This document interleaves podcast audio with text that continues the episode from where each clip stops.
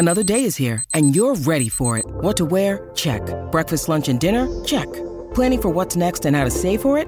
That's where Bank of America can help.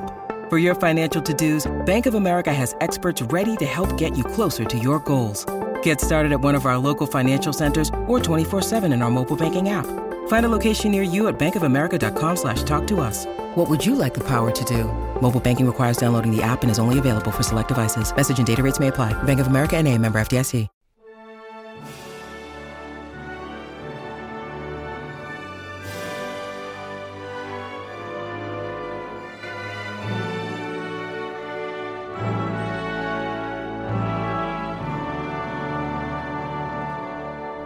Welcome back to the Welsh History Podcast, episode 36 The Irish Influences in Late Antiquity.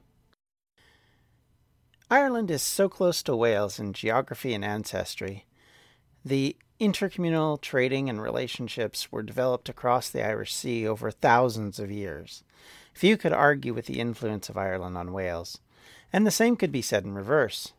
The Western and Northern Welsh were genetically some of the oldest in the British Isles, so they had spent many years in isolation from the rest of Britain, while still receiving influence from their neighbour to the west. As mentioned many episodes ago, the Irish may have had influence in the Iron Age tribes around Llyn. Even after the Roman period, this link appears to have remained. The Irish raided the length of the British West from Carlisle to Cardiff. The Romans in the third century tried to strengthen forts in the Severn estuary, and they also built new ones like Cardiff, showing that they were facing increasing problems by sea. By the middle of the fourth century, invaders known as the Scotti and Attacoti, according to the sources, joined with the Picts and other barbarian raiders to defeat the local legions in Roman Britain. From 360 to 367 AD, Irish raiders created confusion, rebellion, and then were eventually relocated by the Romans themselves to help fight other tribes in the German wars. Poets on both sides of the Irish Sea talk of how the Irish invaded Britain, the Romans praising themselves for killing the raiders, the Irish celebrating bringing booty and loot home to their clans. The riches of Britain were cattle, slaves, and precious metal, all of which would have been good supply up and down the coast. At some point, things began to change from warfare to settlement. Irish names, much like the Welsh names, I will have some trouble with, so be prepared for some mangling of these words, but I'll do my best.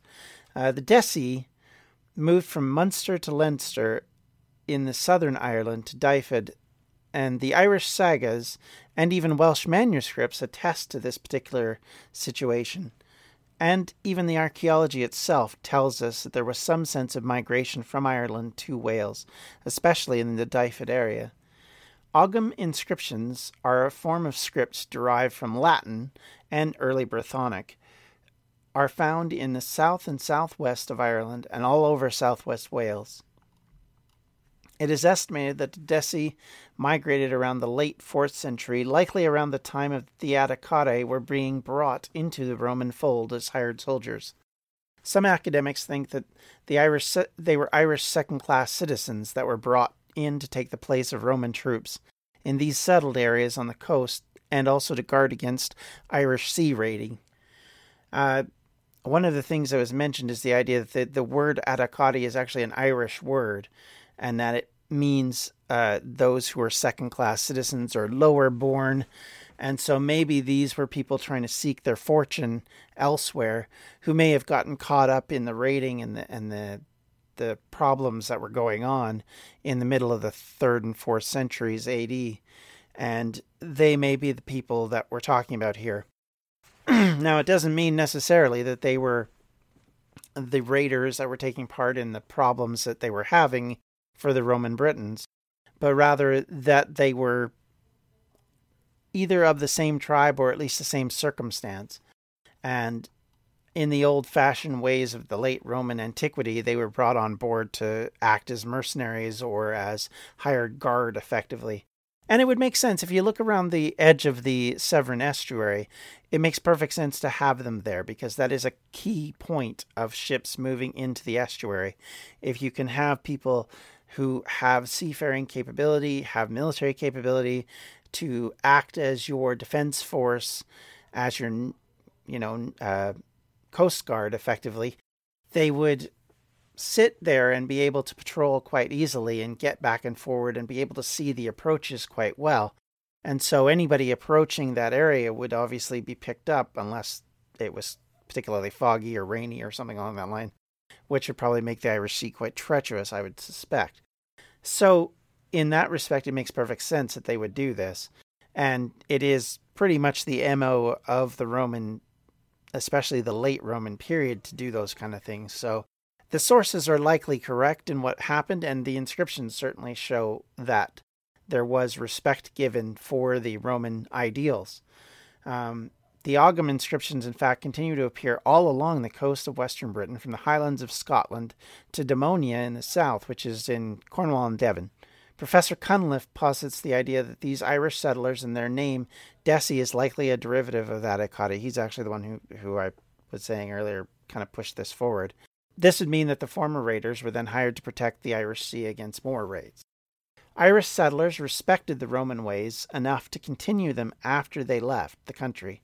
One of the leaders of this new group was by inscription called Voteporix, which is very intriguing because it refers to their status, as his name, long associated with Gildas, means refuge king. However, there is a slight translation correction which some argue in that it also could mean uh, a title which was given in late antiquity as as a honorary one, which is the title protector, referring specifically to protector of the emperor. Now, this was generally given to Roman aristocrats and nobles who would then be in the, and effectively the emperor's court and would be his protector. Well, in this case, that had long since gone out of style by late antiquity.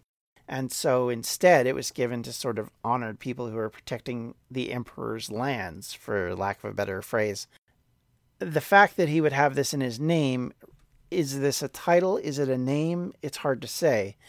And but what it does show is, regardless, that likely they were continuing to honor the Romans that had gone before them, and the Roman Britain ideals had actually remained important enough that they remembered it in this name. So even if this person isn't necessarily an original ancestor or original settler, he may be someone who received that name because of the honorific uh, surrounding it. It shows that they were still stressing the Roman ancestry and the Roman ideals that they came to, to agree on. And this is interesting because if they're doing that with Roman ideals, they will also continue to do that with the ideals that come afterwards. In fact, these particular Irish will settle into the, the Welsh kingdom and almost become indistinguishable as far as the culture and their way of thinking and their language will eventually merge into the greater Welsh language. And we will end up having them be indistinguishable from the rest of the Welsh people. So, if they saw themselves as a continuation of the Roman Empire rather than an Irish invasion, it might explain why they merged as quickly as they did into the Welsh culture without much of a speed bump, and why these richer areas of South Wales might welcome them instead of fear them. You have to remember this is an area that we've talked about before where it was generally a pretty nice area to live in.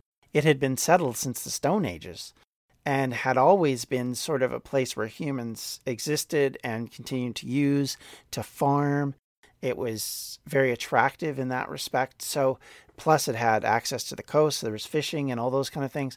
So, it was an attractive location. So, of course, it would be an easy and, and welcome and inviting place to raid. So, it is interesting to see how easily they settled in with the, the rest of the Welsh population that was there.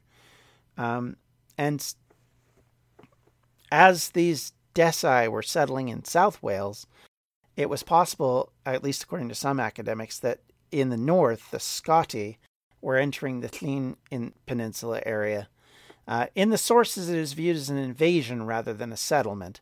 The legend, and I have to say this is legendary, but the legend goes that a Scottish British king in uh, an area we've talked about before, which is Gododdin, named Cunedda, has was called in to help defend the northern Welsh against these Irish invaders. He comes down and the story goes he and his sons and his tribe come down en masse and defend them, and then he's asked to be king.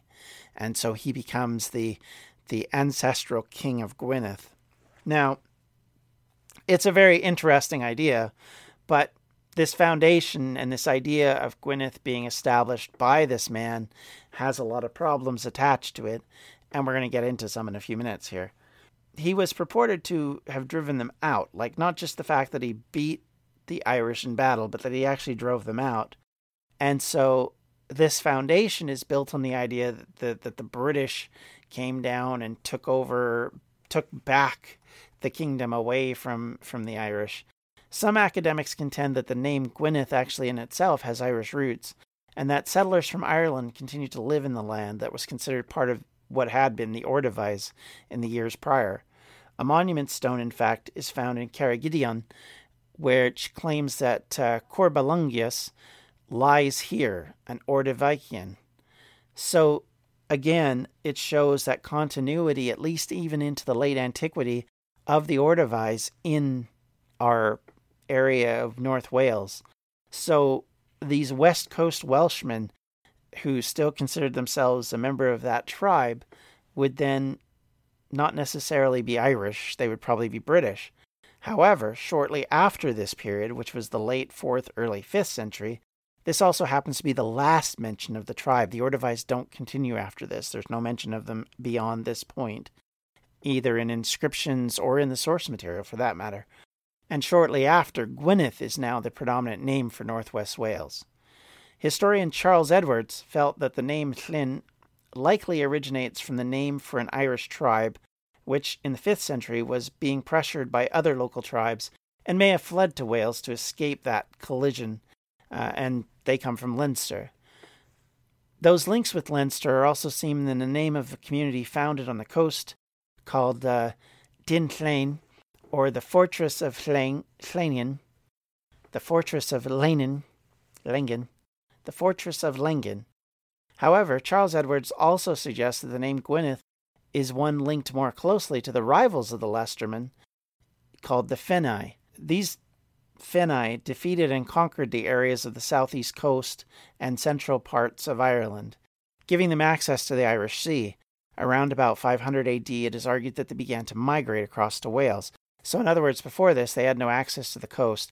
They then got into conflict with Leinster and other places, and then took over the coast. And in the process, it then opened them up to the trade and the movement of people across the Irish Sea.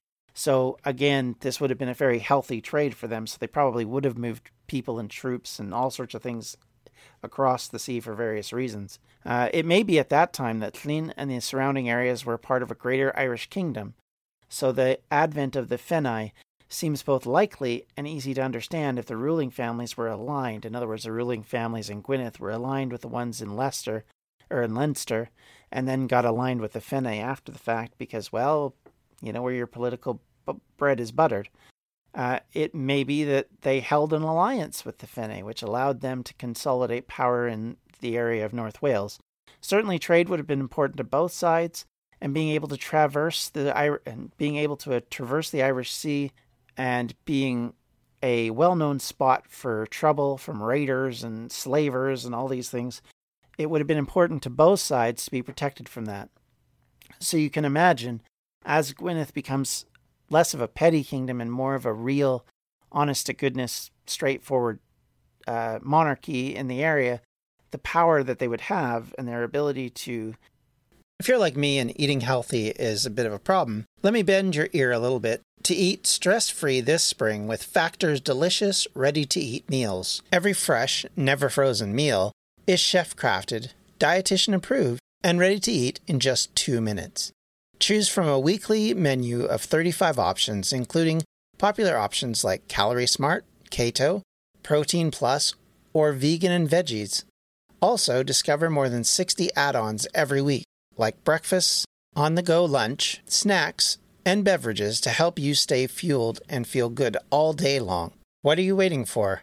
Get started today and fuel up for your springtime goals. Get chef prepared meals on the table in two minutes with Factor's ready to eat meals so you can get back to doing what you love this spring. Also, if you're looking for gourmet meals, try meals that feature premium ingredients like filet mignon, shrimp, truffle butter, broccolini, and asparagus. We're celebrating Earth Day all month long. Look out for the Earth Month Eats badge on the menu for our lowest carbon footprint meals. Head to factormeals.com slash Welsh History Pod 50 and use the code Welsh History Pod 50 to get 50% off your first month plus 20% off your next month. That's code Welsh History Pod 50 at factormeals.com slash Welsh History Pod 50 to get 50% off your first box plus 20% off your next box while your subscription is active.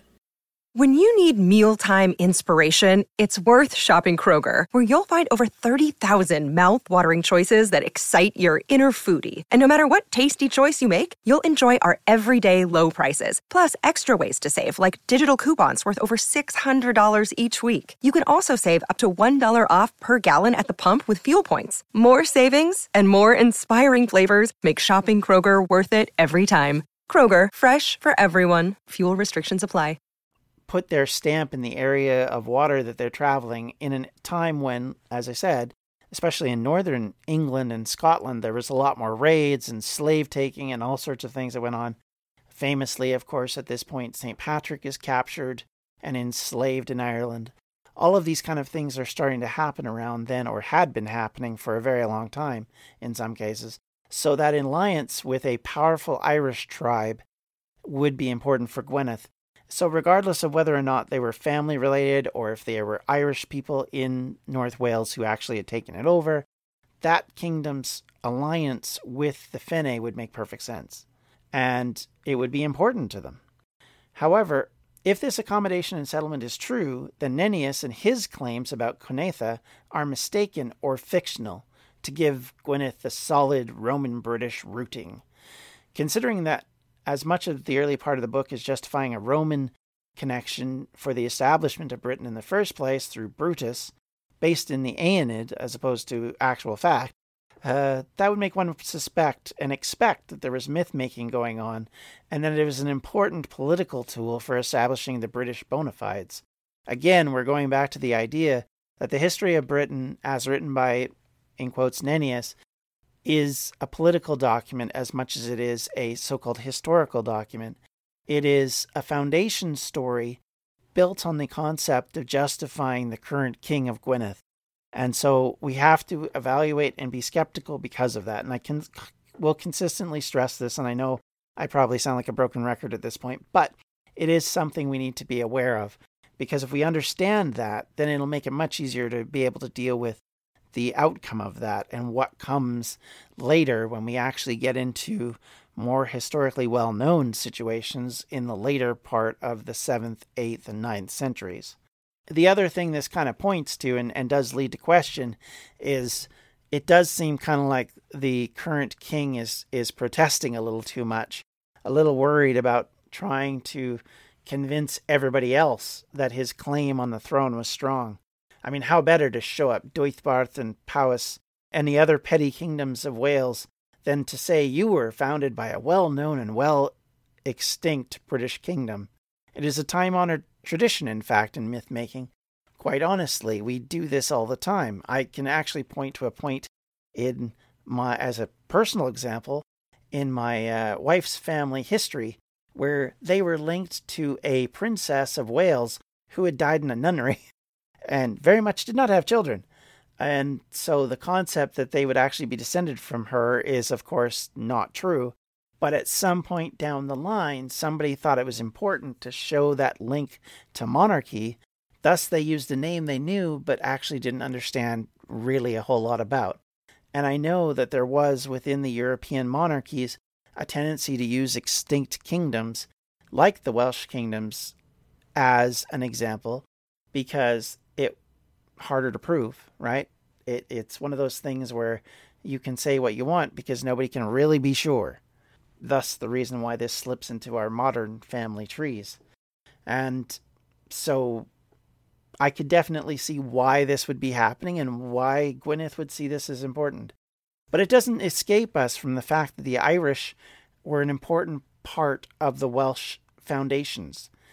The Irish nationals that came into North and South and West Wales, they build our understanding of what was going on in that point. And and something that I've thought about since I started writing this script is that what this shows us is that the western part of Britain, and especially the Welsh, weren't really concerned with the Saxons at this point, particularly if they weren't near the border. Gwynedd and Dyfed are not worried about what's going on in the middle part of the country and what's going on in the eastern part of the country. Roman Britain and the former provinces weren't really important to them, but the migration, settlement, and alliances with the Irish were of very much importance, were right in the here and now for them in the early part of the 5th and 6th centuries. They were basically the way that they could deal with the current problems. And we know for a fact that the Irish were a major part of the problem for the Roman British, so their successors in Wales would still look at them as being the gist of the issue because of course the Welsh weren't invaded by Picts. They didn't really get hit by Romans until several years after the Romans had settled. They weren't really, you know, high up on on the takeover tour of a lot of people just because of the difficulty of getting into the terrain. And because of that advantage, that layer of mountains that lies between Wales and England, especially West Wales, it gives them a layer of protection that they may not have had. But the coastline is a whole nother factor. So, of course, the Irish will take precedence and those things will take precedence. And it won't be until later, when we get into the later part of, of the, the first millennia, that we start to see that turn around. And the focus changes from being at Ireland to England. And that comes about because, of course, these small little kingdoms of Gwynedd and Dyfed, who become much bigger and much more influential in Wales also become much more influential in all of Britain. And they suddenly have a lot more clout, a lot more military power, and they look to try and enforce that military power by keeping either the English out or trying to nail down alliances or knuckle under their local kingdom allies and or enemies. They will from time to time make alliances with the Saxons to fight other Saxons or even other Welsh tribes and kingdoms.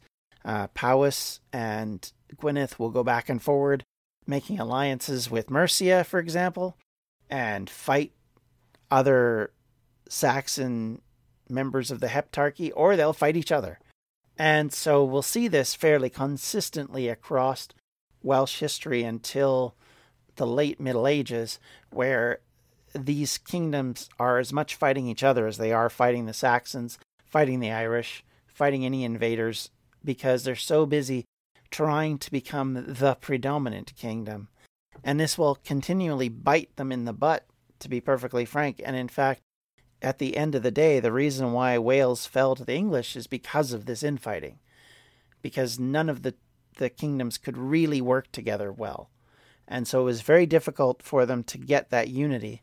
And the fact that England unified much quicker probably was why Wales fell, unlike Scotland, and likely why the Welsh struggled to try and maintain independence in the face of the English. More so than even the population and the finances, I think the lack of unity is shown. And this is part of the reason why, is I think they have very mixed ideas about what's important and when and how to help. And Gildas will get into more of this and, and in his calls to repentance for the various Welsh kings. He will definitely be pointing out some of their inconsistencies, their willingness to fight each other as much as the enemy, and their unwillingness to actually do what they're what they should be doing. And that's something that we are going to get into. Uh, the other thing we're going to get into in the next little while is we're going to start to talk about life for a peasant we're not going to get too far into it, especially in the early Middle Ages, late antiquity. We don't have a lot of good archaeological evidence in Wales. We do have a little bit, and we can kind of talk about it from a general perspective, especially if we bring in other areas where we have much better archaeology. We can kind of give an overlay of kind of what life would have been like, kind of things that they would do. So I want to try and do some of that more as we go, because of course we've we've done a lot of you know, mile high versions of history where we're talking about great big concepts or great big, you know, major events, but we haven't really gone down to the local level. And I'd like to do a bit more of that. So we definitely will as we go through this process, but we're only just at this tipping point of that particular discussion. But we will get into that a little bit, like I said, and we'll talk about how life changes for your average person in in the end of Roman Britain and the beginning, especially of the early Welsh kingdoms, and what life would have been about at that point and how they would have been able to function and work together, and how communities and kingdoms were made. As well, uh, we're going to talk a little bit about the tyrants of Gildas and get into, in a future discussion, some of these kings, who we think they are, who they might be, who there might not be, and what they mean for us as far as looking at them from a historical standpoint. Uh, I hope you all have a good day. I hope you're enjoying your listening. I appreciate all of our listeners, and I am especially happy to see so many international listeners. I really hope you're enjoying this and, and look forward to feedback from anyone. If you'd like to, to send me a message of any type, you can reach me at the Welsh History Podcast at gmail.com. You can reach me on Facebook at facebook.com forward slash Welsh History Podcast. And you can reach me on Twitter at Welsh History Pod. Or if you just want to talk about general things and stuff not necessarily related to Welsh history, I'm also on Twitter at John DMP. You can find everything we're doing at distractionsmedia.com. I would encourage you to check some of those things out. We're doing a lot of Twitch streaming these days. And uh, I know on my channel. We've been doing a lot of fun things, and you can actually find that at twitch.tv forward slash LindsteadDM. And until next time, everyone, have a great day, and we'll see you later. Bye. This has been a Distractions Media production. For more information, you can check out everything we do at distractionsmedia.com.